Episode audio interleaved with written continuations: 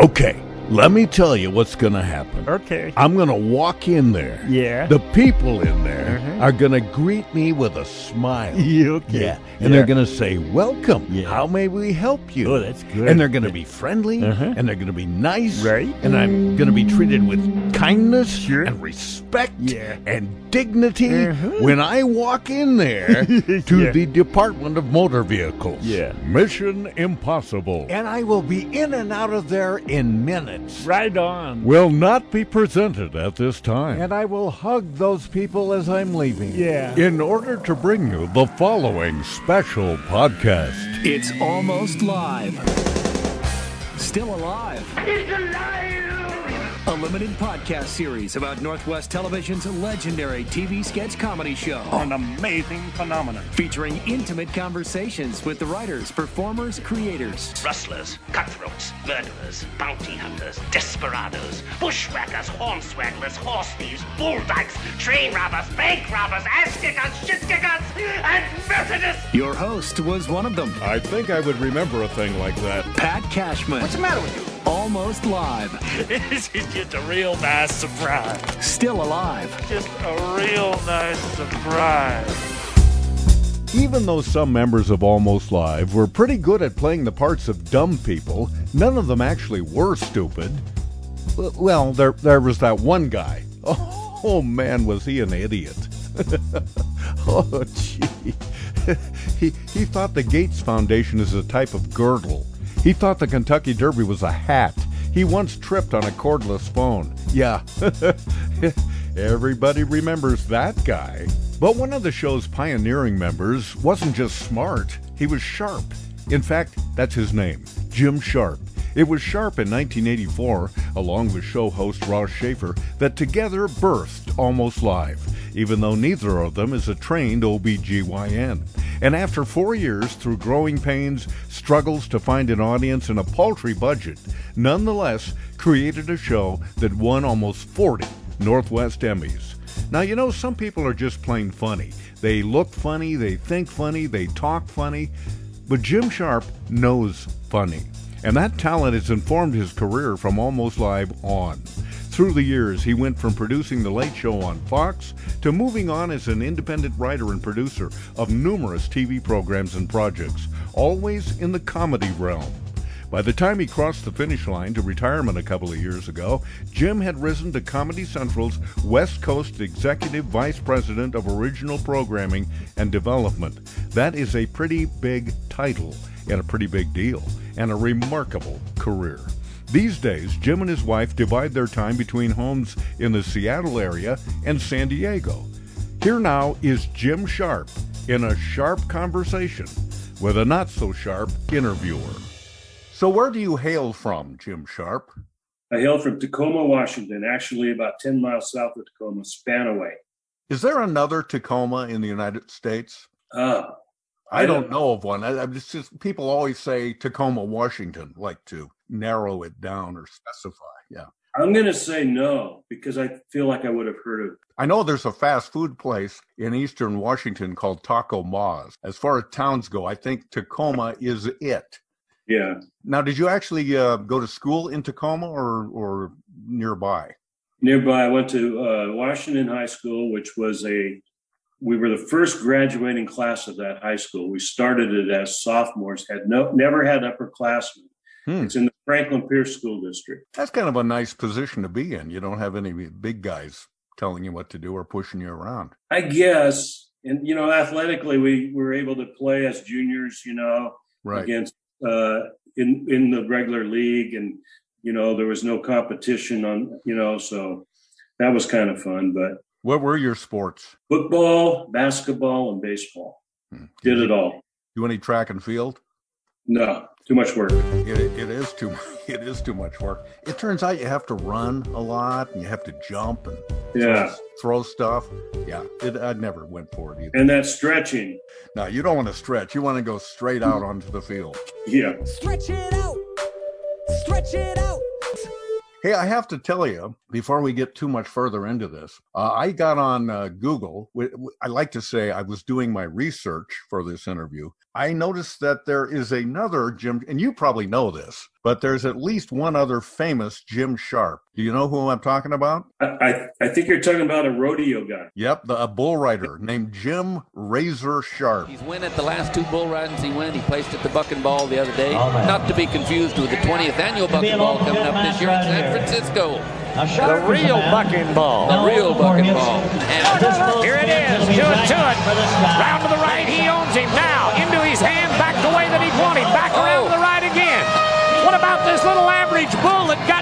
Got tonight? ah, that is nothing average in the world. That little Charlet cat bucked, and he rode him right. You can brag on him for a third place money at this time with 77 points for the world champion Jim Sharp. 77. and Yeah. he was he was supposed to be the, the best bull rider ever. Uh, so you're not the only athlete. You didn't go for bull riding at Washington High School, I assume. No, no, I skipped that. Well, it's hard to find uh, uh, good bulls there uh, in that neck of the woods. Now, specifically, did you? I think I heard you you lived in Spanaway. You're going to school, maybe you're even in grade school when you start getting the idea that hey, I really I really like comedy. I wonder if I would be good at writing it or performing it.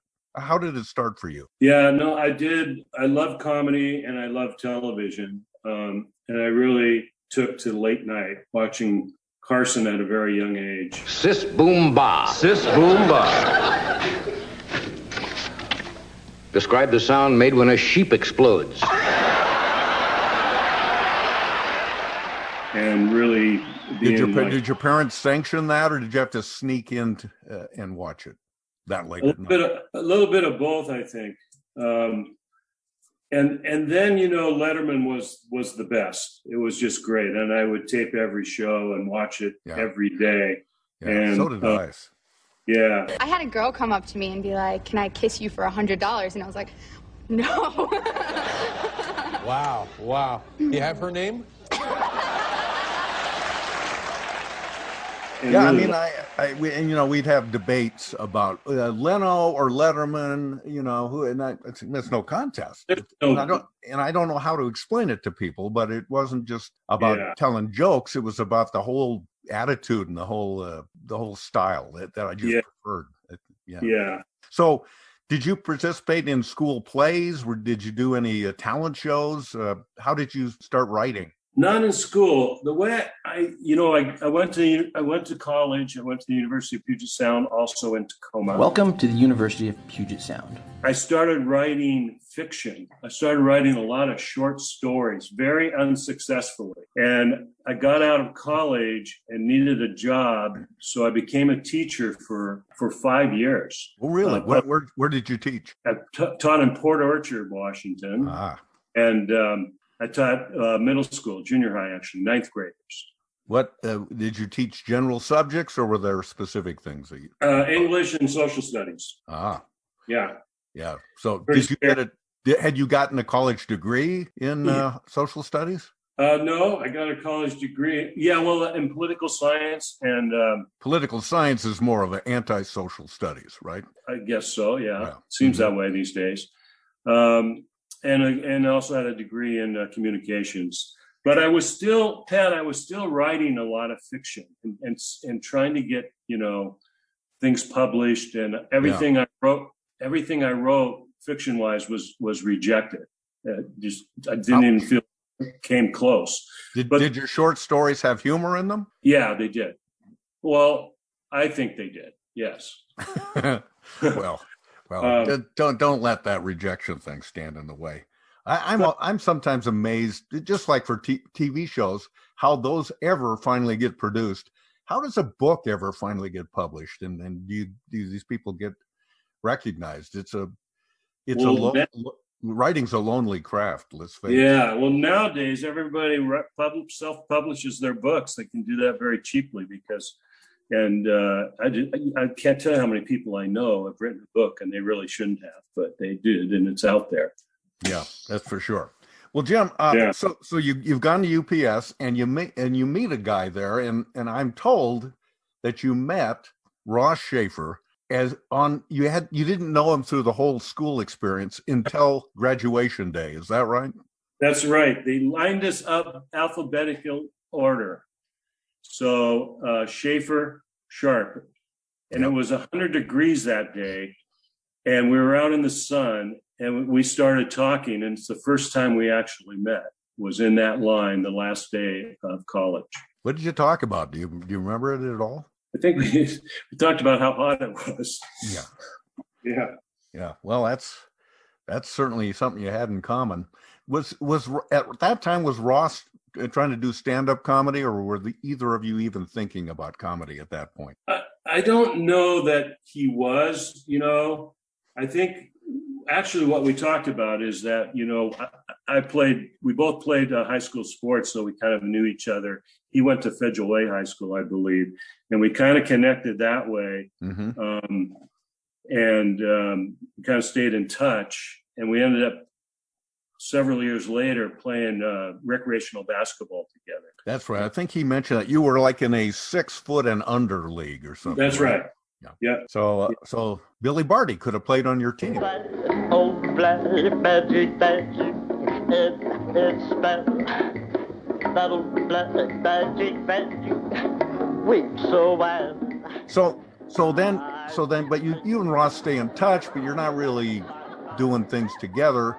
But at some point, I know you two uh, formed an ad agency. Yeah.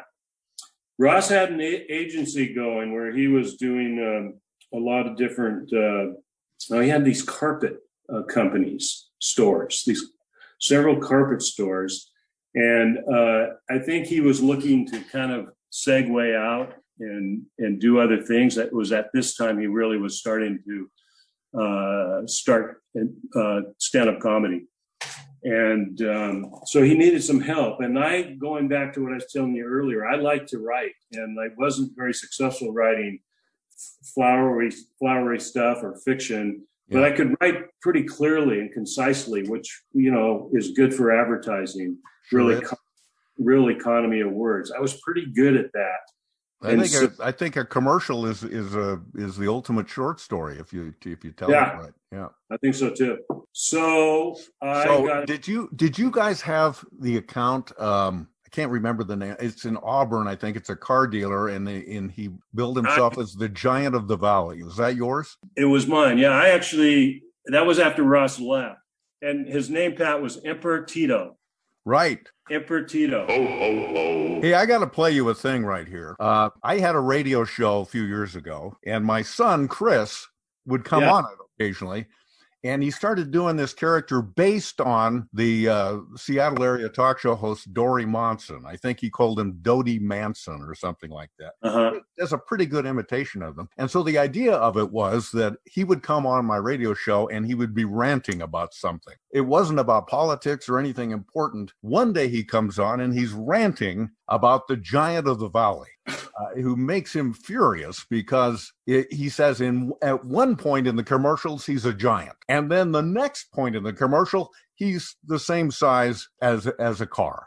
And he said that just makes no. So he carries on like that, and and so we we did that bit. And the next day, I got a call from the ad agency, not you by then, who said, "Hey, uh, Emperor Tito would like to come on the air and and uh, debate Dodie Manson." I said, "That'd be, that'd be great." So here's a little bit of that. Is he a man or a giant?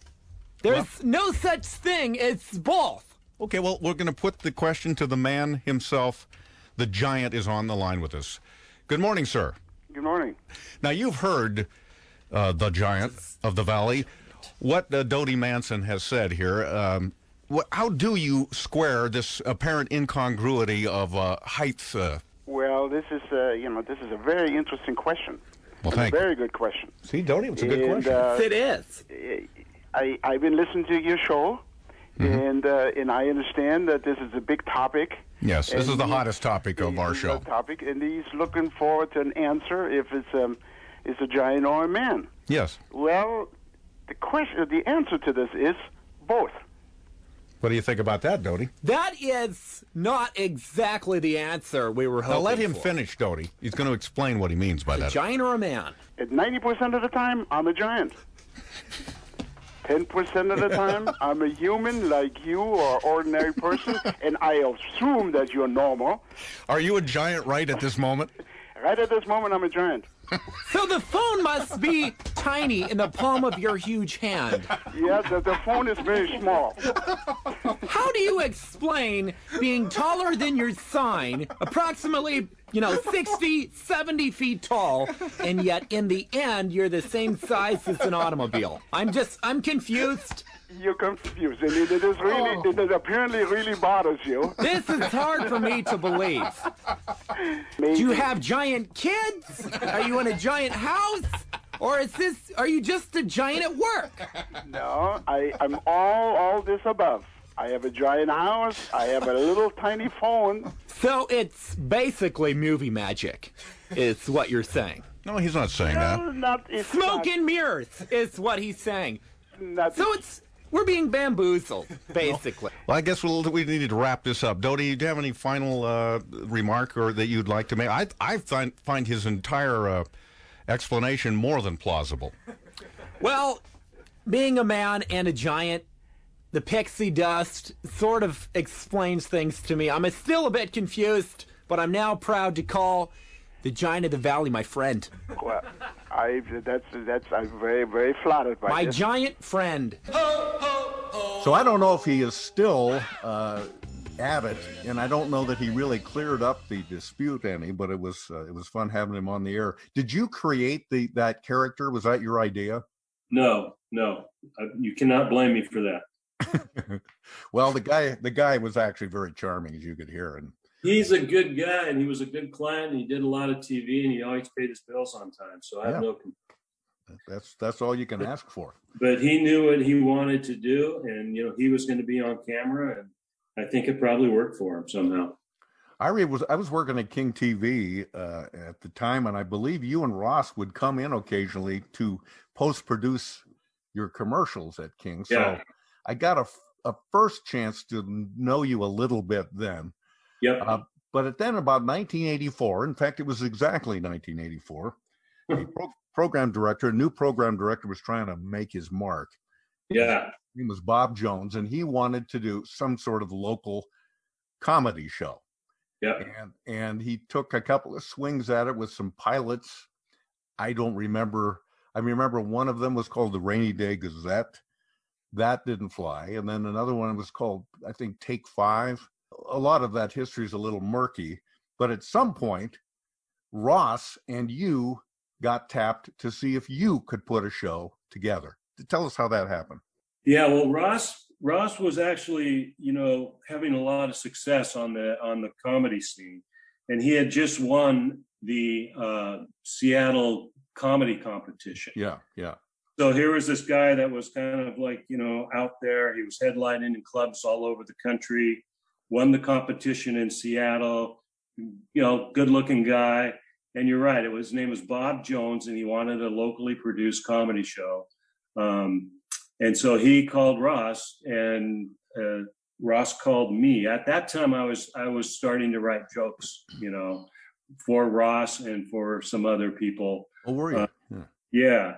I was one of those guys, Pat, that sent jokes in. So I'd send jokes in to Joan Rivers and a guy named Byron Allen. And I remember Byron Allen. Yeah. yeah, yeah. I guess I'd tell you a little about myself first. Uh, just turned 19. Had to register for the draft. And how many people had to register for the draft, Shaq? All right. I'm not worried about it, though, because the post office is handling the paperwork.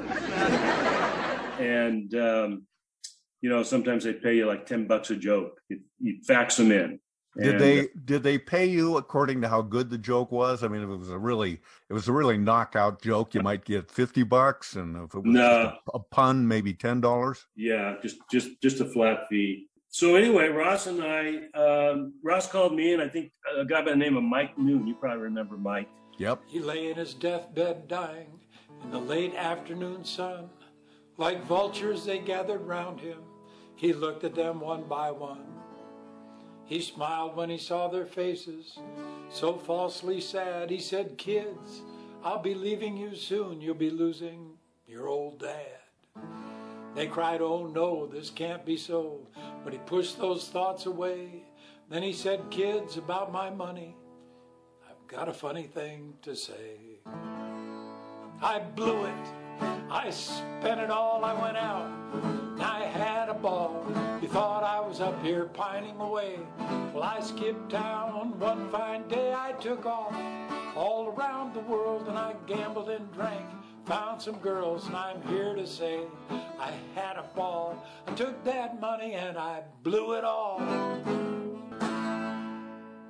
and um, we uh, we didn't know what we were doing. We we did a the way I remember it, we did two pilots, and I don't know that we did them at the same time. I think we did the first one, and it probably wasn't very good, but maybe he saw something. He being Bob Jones saw something that had some promise or that he liked, and he asked us to do another one.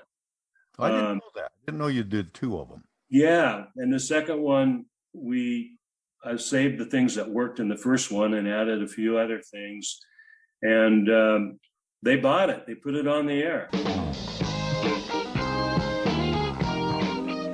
What was your general thinking about the kind of show you guys wanted to do? You, I mean, you realized that it was a local show. So Yeah. did you want to emphasize local stuff, Yeah, neighborhood? I think I think we wanted to hold court on Seattle. And the show, and this goes back to what we were talking about earlier, the show was kind of a Letterman ripoff, um, meaning that we had a desk and we would have a single guest You had a band as well. Yeah, so it was really designed like that classic late night show, and and um, you know a lot of that didn't work. We probably we did have a lot of bits and sketches. Tonight on the Guppy File, we uncover a conspiracy so insidious that it threatens to grind this nation to a halt.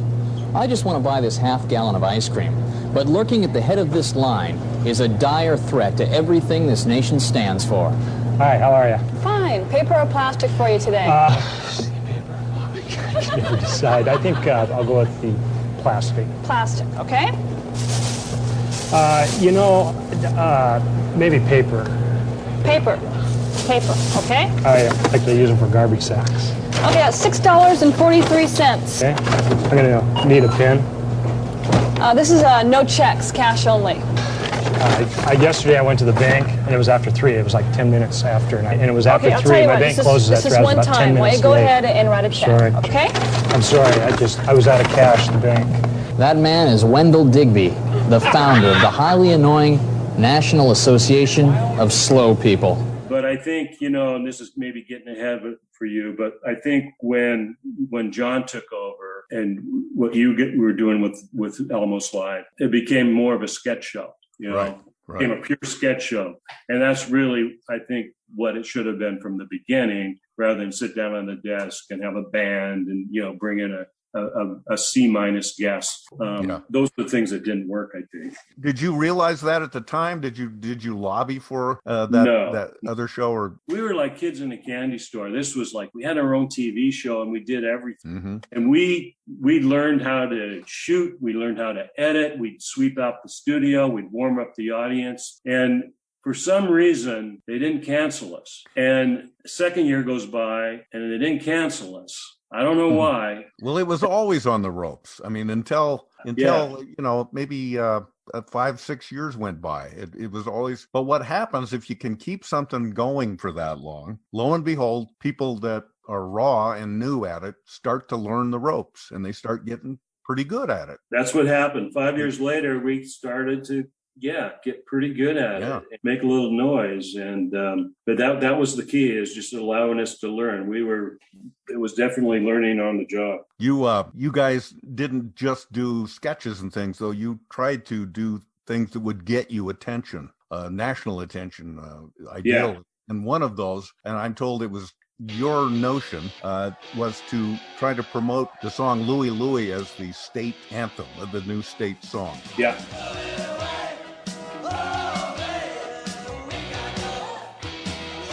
Be the most silly, ridiculous song for state state song, and and Louie Louie just came to my mind.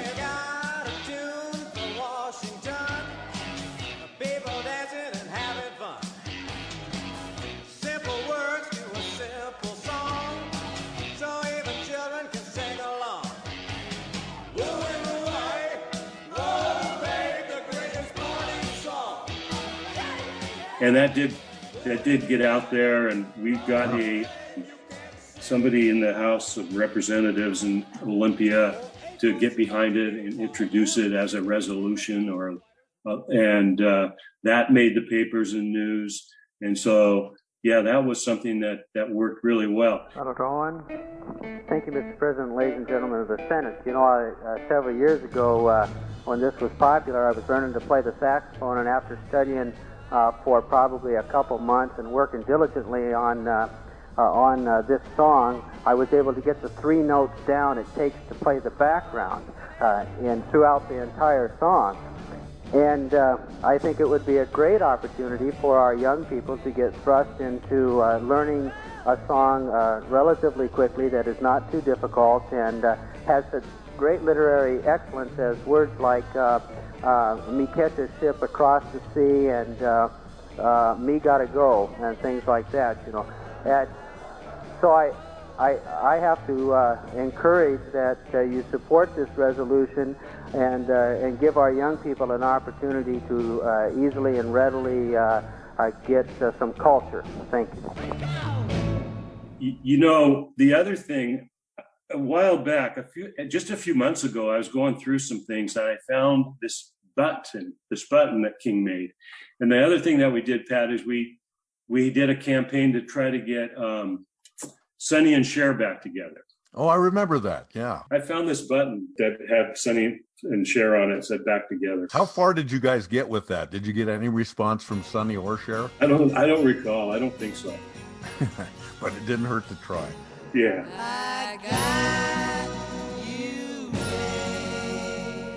You you were billed as the head writer for Almost Live, but it seems like out of the gate you were the sole writer of the show. I mean, you didn't have a big staff under you, right? Well, in the pilot, it was it was Ross and, and uh, Mike Neun and myself. And when we um, when we went on the air, it was real small. Although I'm trying to think, and you may know the answer to this, when we brought John Keister on. And now here he is. John Yeah, I don't know the answer uh, specifically, but I do know that he was doing time on another show called Rev, Rock Entertainment Videos, and he was doing this thing called the Rocket Report. Good evening. I've got something to say to Seattle tonight. Portland and Vancouver have been kicking our rock and roll butts for too long. Something has to be done about it. They've been conniving against us since the beginning of rock and roll history in the Northwest. Now look at Louie Louie. The Wailers recorded it here first, had a local hit, and the next thing you know, the Kingsmen from Portland stole it and turned it into one of the biggest rock and roll hits of all time. The Sonics and the Wailers were great Seattle bands during that era, but who got the big bucks and the weekly television show? Paul Revere and the Raiders with those dippy hats and colonial suits. That's just what you'd expect from a state of bottle and tin can collectors. And I don't know if you guys recruited him. In fact, I think it was something that was sort of thrust upon you. At least I think that's what Ross said. Yeah, but, it was. but Bob Jones said, "No, this, we, we got to get this guy into the show. You guys need some need some more horses in the stable, and I think he, he might be able to offer something." But what what do you remember your first impressions about Keister? Well, I think I think you described it perfectly. I think we were a little hesitant and not sure because he was thrust upon us, and I think we were probably a little protective. Um, but I mean, he hit the ground running. He had this. Uh, I can't remember the bit, the very Uh, first bit he It- did. it- well, he did a it under the blanket name Assignment Danger. Yeah, and he did this thing at Gasworks Park. You remember that? I'm not sure about that one, but I It was- remember the first one I was aware of was uh, it was so simple. It, it was it, it was around a dumpster. All of those always have signs on them that, that say "Do not sit on or play around," and so he did exactly that because, after all, it was dangerous. But his he would play like Parcheesi or something, sitting on top of the dumpster. Right. It, it it doesn't sound like it would have enough teeth to be a real bit, but it played really well. I remember. And then he would take some of the Seattle uh, norms and and totems and things like walking against the light, uh, you know, pedestrian light. uh, But he Yeah. would, he would boldly do so anyway. You know that kind of stuff. Uh, it's it played really well, and it added a different kind of seasoning to the show too. I thought that was good. Well, it added a lot of funny too, and that's um, look. John John came on, and um, he just really produced. His stuff was really great. He was he had a great persona. He had that look, very distinctive look, but all of his comedy had a point of view, and that's really you know a formula for success. And his stuff really was some of the best, and it was you know bit after bit. He was so consistent. He became popular very quickly. And you know, quite honestly, Pat, I'd say the same thing about you and your participation in your pieces. They they really put us at a high level and kind of took almost live to a different level. Well, you're very kind to say that. You know, uh, Ross um, said that you also, I believe, now correct me if I'm wrong, but in the summer when uh, Almost Live was on hiatus, I think even after its first season, he got a gig doing a game show of sorts called Love Me, Love Me Not. Yeah. And, and he wanted you to participate as a writer on that show, which was basically, it's, and I think there's been reiterations of it, uh, reincarnations of it, I should say. Uh, it, it basically is a couple's romance kind of show. And so, and so they wanted you to, Ross wanted you to help him write jokes for it. Now, meet the star of Love Me, Love Me Not, your host, Ross Shafer.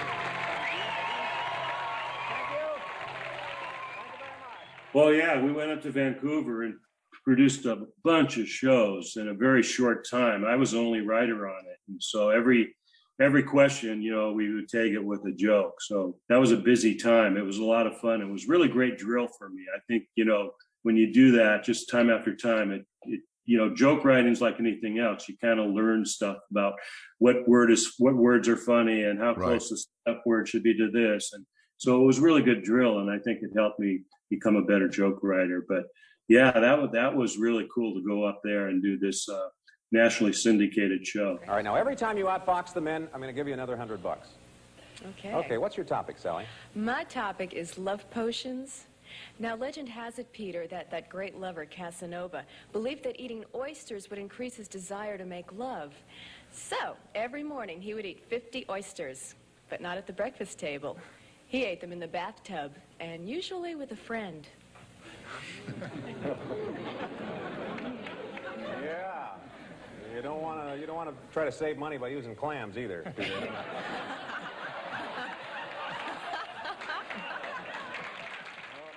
I remember Ross telling me how prolific you were, and uh, whether it was that show or Almost Live, you couldn't be anything but prolific because it wasn't like you had uh, 27 other writers doing the work. It, it came down to a handful. He remembers two jokes that you did for Love Me, Love Me Not. Uh, one one premise was that, and I don't know if you remember these. He said the the the fact was that the Chinese people are the most romantic uh, people in the world, and they have over 270 positions for lovemaking. That was the setup, and your joke was yes, and four of those positions require a spotter. Great joke.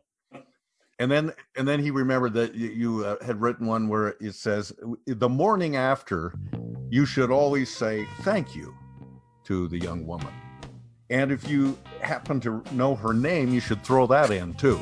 Yeah. Do You remember writing any of those? I think I do remember that last one. Yeah. Yeah, that's that's pretty good stuff. That's what the joke is. That's what the joke's made of.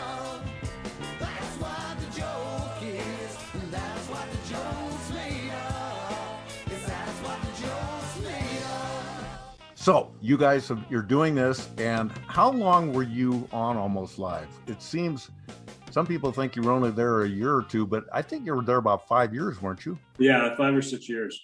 And then uh, I think a lot of people know the story of Ross getting tapped to uh, to do the Fox late night show, basically replacing Joan Rivers. Yeah. Jumped at it, and you agreed to go with him. Was that immediately understood that you were going to go along too? No, not necessarily, but I mean, that's you know going back to what we talked earlier about late night television and comedy and and you know so it, it was a dream to go to hollywood. Pretty hard to turn down. There was this part of me that felt bad about leaving almost live so quickly um, because a lot of people now were involved with the show. The show was having success and it felt like we were bailing. Um, and i think I can't remember how that went. You might know. I, I think Ross maybe came back and, and continued to tape some almost lives. I think was, I think he was going to try to do that, but he realized uh, in short order that it wasn't going to work. Uh, Didn't work. So Yeah. so he got out of that. I don't remember it, and I'm not, I'm not even sure how well he remembers that time.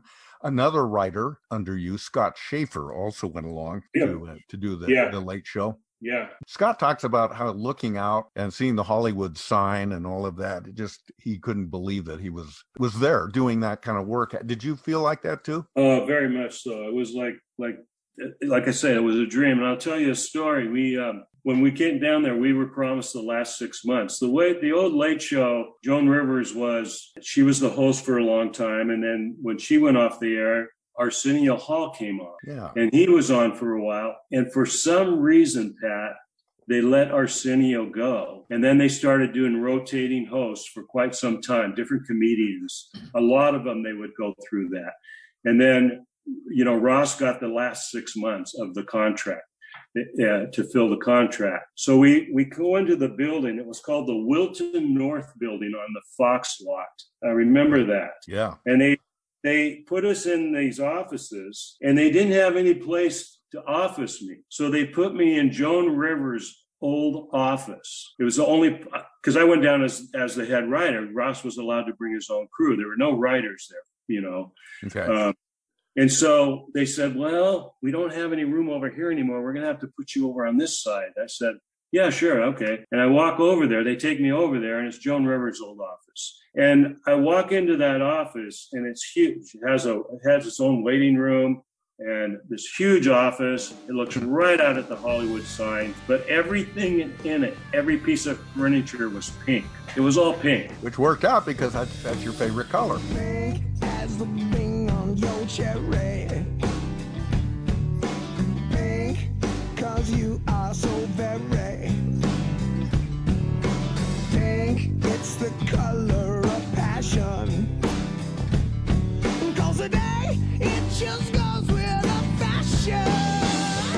You know, and I said to myself, I'll never forget this. That I said, I could wa- I could work in this industry for the next 30 years, and I'll never have an office as nice as this. And that was true. That absolutely played out.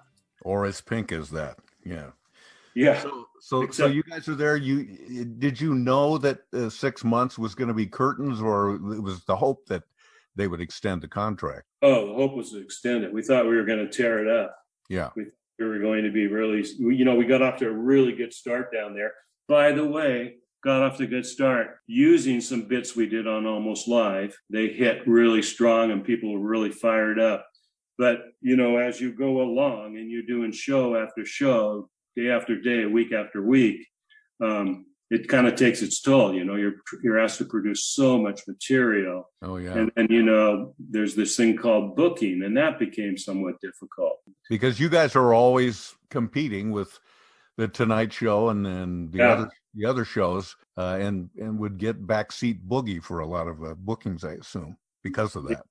Exactly. So how long? So six months go by, and then you guys suddenly are told, "Well, see you later, guys." So where did you go right after that? I moved on to a couple different shows that uh, as a writer, and uh, what sho- what shows were those? Do, do you well, remember? one was called Haywire that I think you're Oh, familiar yeah. with. You Yeah. contributed. You contributed a lot of Yeah, material. you were you were nice enough to uh, to ask me to send some material for it. Yeah, Yeah. A, it was a fun, goofy show. I I like. It. Yeah, thing had a nice run too for television life, which usually isn't very short. I think we ended up doing about 16 weeks. Hi there, and welcome to this here place, a show that shows you how to fix up your place. And so let's come on over here. Mike's our cameraman today. Watch out for that garbage can. Larry, I've got a question for you about electricity. Now, when you're dealing with a wire like this, how do you avoid a nasty shock? Never, never touch the bare wires. Never touch the bare wire. Okay. You gotta have touch something metal. For conduction. Yes, sir. Like this camera. Okay, then we know that that's a hot wire. Yes, sir. It's hot. Okay. Was that a Fox show? Yeah. Make no mistake about it. This is the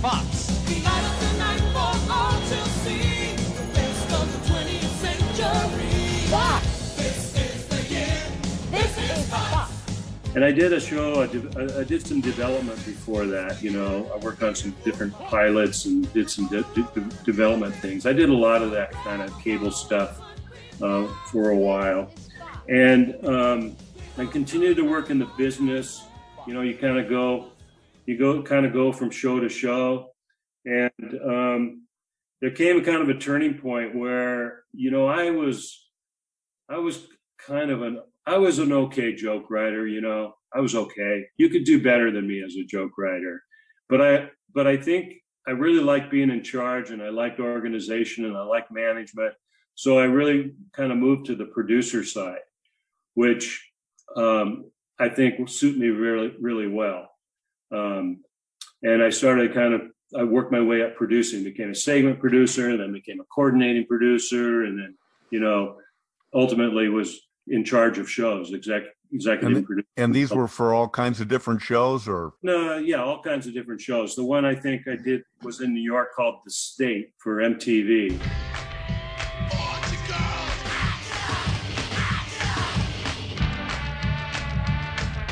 And it was a sketch show. We did that for three years. It was actually very successful, and those the talent on that is continues to be successful to this day. Excuse me, would you like to sign this petition? What's it for? Uh, to get rid of the Latinos. What What do you mean get rid of the Latinos? You know, the Spanish speaking people. South Americans, Puerto Ricans, let's see, Peru. No, I know what Latinos are. What do you mean get rid of them? I don't know, round them up, ship them somewhere, shoot them. First we establish we want to get rid of them, then we worry about logistics. Okay, look, all right, look. I'm Latino, and I'm very apprehensive about signing this this petition. And you know, the more I think about it, I'm, I'm not crazy about the whole principle. Which part? The, the part about getting rid of the Latinos. This is about a grassroots movement taking charge of the government.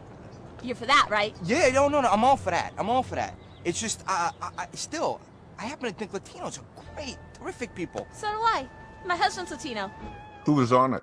Um, well, the state had 11 cast members, but guys like Tom Lennon, Ben Garant, Kerri Silver, just some people you would probably recognize. Yeah, for sure, for sure. Did you did you have a hand in hiring those folks? No, I did not. MTV was going to do a sketch show, and um, they called me and said, "Hey, listen, we're looking for a producer. We have this these guys that have done off Broadway. They're really young. They're really green. They need a they need a good producer. We're going to do a pilot." You know, this was right after we did the national version of Almost Live, uh, which you were involved in. Yeah, let's did- let's let, let's get to let me uh stop you Okay. uh, there before we talk more about the state about almost live. You did leave, of course, for the Fox Late Show, but then I, I think it was my 90, 1991, 92, and I don't know who pulled the trigger on this thing, but a deal was made to make almost live a national show. Right. And you and so you returned to Seattle over one summer to help helm that show and and get it done and put it on the air and and under this ferocious schedule where we would tape six Crazy. or se- six or seven shows every weekend back to back to back it was brutal i uh i tell people i look at uh, those shows and i i say that's me that's me standing there doing that bit but i have no memory of it i Yeah. swear i swear i was sleepwalking i was also doing morning radio at the time so i i mean i was just a zombie but uh, man it was fun I remember, yeah. That schedule was brutal. And to this day, I've never seen anything like it, you know, working in, in Los Angeles and doing television and, and telling people that are in the industry that are seasoned vets that, that what we did. Some of them don't even believe it. That, yeah it was pretty remarkable yeah. uh, and uh, and and it, and it worked. And the show aired on Comedy Central for a couple of seasons. It was reborn a couple of other times in syndication. Yeah. So uh, you uh, you you were just huge hugely instrumental in making that happen. And uh, and shepherding a, a show like you said, most people thought, well, you can't do you can't do that much work in, Yeah. in just a handful of weeks. I forgot how many shows it turned out to be, but 65. 65. Yeah. Wow. And so it was a great experience for everybody. We made a little bit of money. So then back to the state. So then you do that for five years, Three years, yeah. three years, and then uh, and then what happened? Uh, well, let's see. I went back to um, Los Angeles. We did the state in New York. I went back to Los Angeles. I still had my home there and continued to work on different projects. Went out and started pitching shows and and would work on, uh, on a lot of. It seemed like a lot of pilots. Most of them, I don't think, went made it to air, as I recall. And then I decided uh, that at some point I would, um, after I did the state, the people that at MTV landed at Comedy Central in New York. And they knew me from producing the state for MTV for two years. And they called me and said, We need a um, vice president of development. We're taking over Comedy Central. It's going to be really great. And we want you to come out to New York. So I said, No, that's not what I do. I don't want to be an executive. I'm a I'm a writer. I'm a freelance. And they said, no, this is going to be really cool. You got to come out here and take a look at it. You're still going to be hands on. You're still going to develop stuff. So uh, just to shorten the story a little bit, Yeah, would you? I took the job.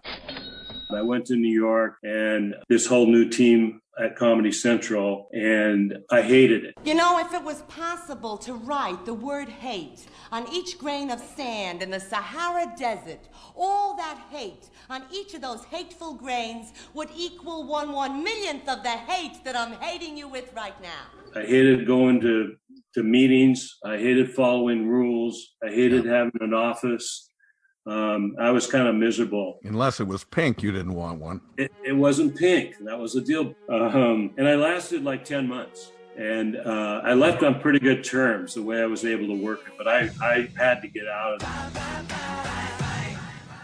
And I had developed a show called Viva Variety while I was there. And I left and they picked the show up and they called me and said, Hey, why don't you come out and produce this thing? You developed it. Comedy Central could have brought any show here from Europe. Great shows like The Topless Soccer News or Saturday Night Goat Parade. But they wanted the biggest show with the brightest stars and the craziest acts. That's why they chose Viva Variety. Because for world class entertainment, Viva Variety is second to none. And I don't think they wanted to clean up after all those goats. Watch Viva Variety on Comedy Central. If you don't get Comedy Central, call your cable operator. It was four with four former members of the state who were friends of mine. So we did uh, two seasons of Viva Variety. I produced that for Comedy Central. Fantastic. So you still were star material at Comedy Central, even though you didn't want to go to meetings and, and, and wear a suit every day. Well, yeah. And then you know, I don't know if you how far you want to jump ahead, but I ended up going back to Comedy Central many years later and had spent 14 years there. With a couple of 10 day follow ups. Oh, Pat. That I know, and uh, you pulled your way uh, way up the ladder there. You, I think you ended up as a vice president of West Coast programming. Executive vice, vice president, Pat. Executive. Oh, exe- oh, sorry, Geesh. Executive vice. it's funny at that time i was ready now you know i was older and i'd done it and I'd been around. I felt like i actually felt like you know what i think i know what i'm doing. I think i'm pretty good at this. I think i want to go to the other side of the desk and and be a buyer i've been selling and pitching uh, my whole life and i think i want to go be the buyer and, and try it from that side of the desk Good move. It wor- sure worked out for you. I th- you can correct me if I'm wrong, but people would know shows that you developed, put on the air like Tosh Tosh.0 and yeah. The biggest threat to suburban white teens in this country is opioids. Close second, trampolines. Key and Peele, a just spectacularly great show. that was a lot of fun that was a great show No, no, no. Here's the thing. Here's the thing. Okay. Okay. I guarantee you. I guarantee you, if you look at Obamacare 25 years from now, and you look at the number of enrollees No, no, in no, that no, program, listen, no, you no, got please, it wrong. You got it wrong. What you have to do is look at the tremendous effect that Obamacare is having on the U.S. economy, and in addition, you have to look at the government bailouts of the auto industry and the banking it industry. You got it wrong. I've got it wrong. So wrong. You have to look at the effect on the banking industry as well as the auto industry, Okay. my friend. Listen, when you do, the bottom no, line- the only the conclusion is is, that that Obama, is, a disaster. Are you a Republican? Yes. I'd like to apologize for this programming mistake. In the future, we will do better at choosing our guests. Here on Diametrically Opposed.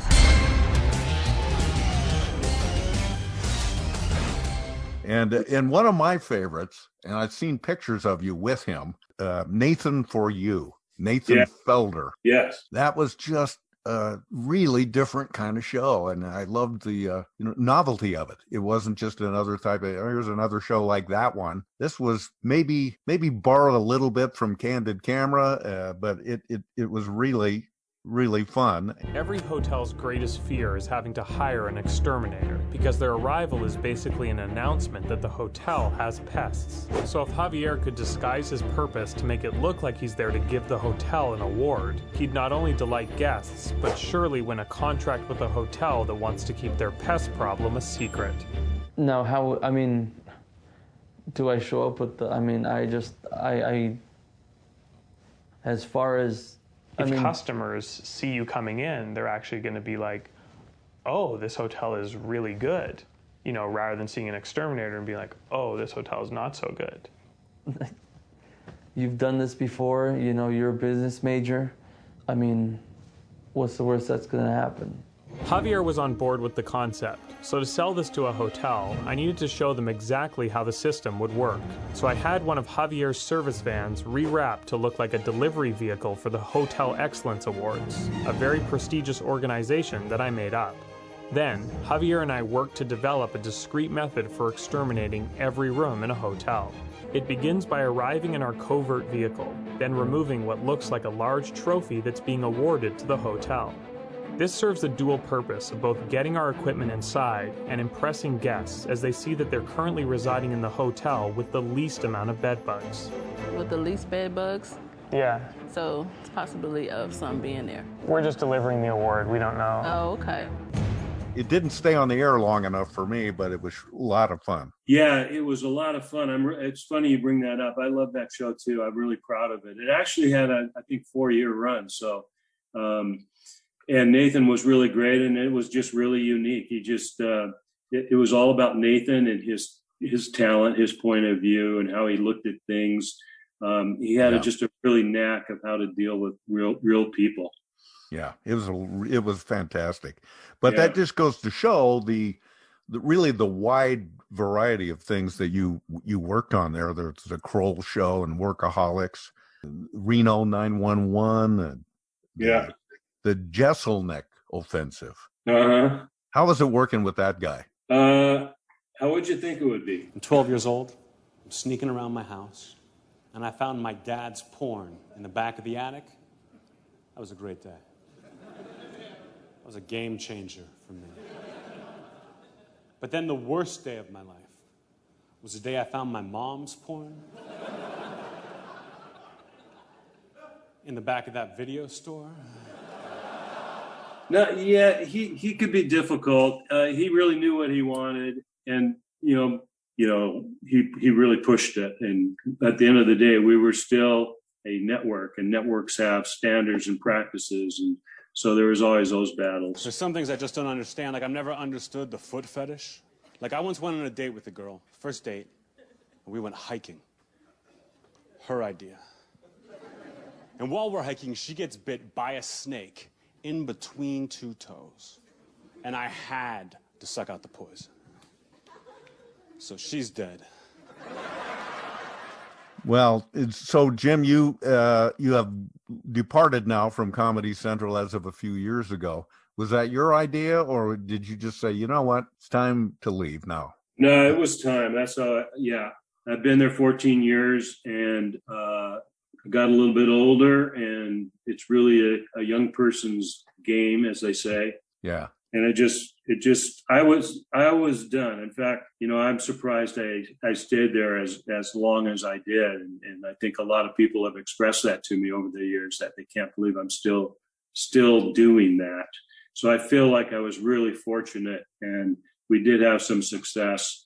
And uh, you know, it's a game of being successful. If you're if you're successful, you get to stick around. But if you don't, you don't last very long. And so we had a really good team uh, that operated at a very very high level with a lot of success. But I felt like you know, it just you just kind of know when it's time to go. You know what I'd like to see you do?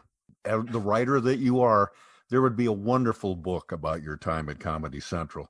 You might make some enemies, I suppose, but I think it would be hugely entertaining Because you you've got to have a huge trove of stories. Yeah, I know where some bodies are buried for sure.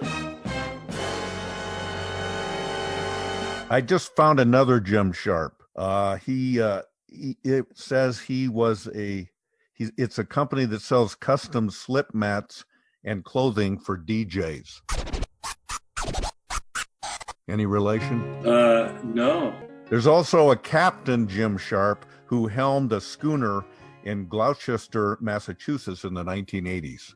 I like that. Sail on down the line by half a mile or so. Because you you have a boat, right?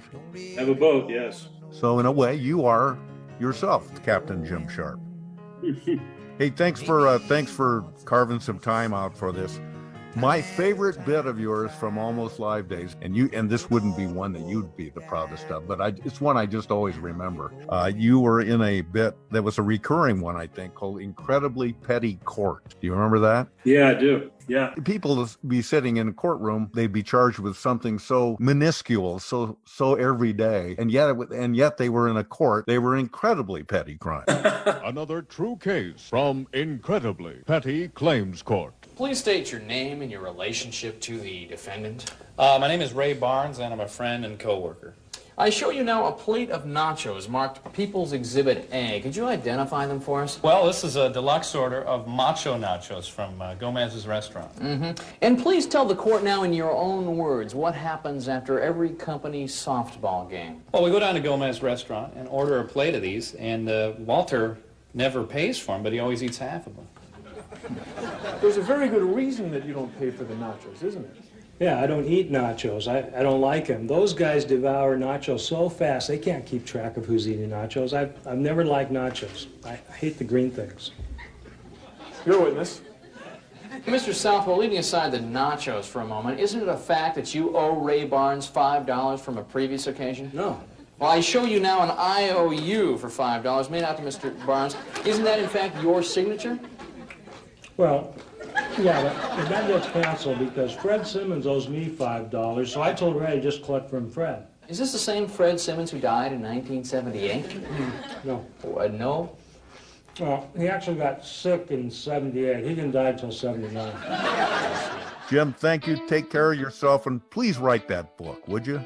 Um, yeah, might need some help. I'll let you know. Let's keep in touch, man. It was great reconnecting. Great hearing from you, Pat. You too, Jim. Thanks a ton, man. Okay. The Almost Live, Still Alive podcast, produced and edited by Morris Patrick Cashman. Technical director is Dave Tavers. This program was made possible in part by the 12th century nun and mystic Hildegard von Bingen, inventor of spoken language, and by Emil Berliner, creator of the microphone. And I'm your announcer, that kid from Sluggy, Chris Cashman.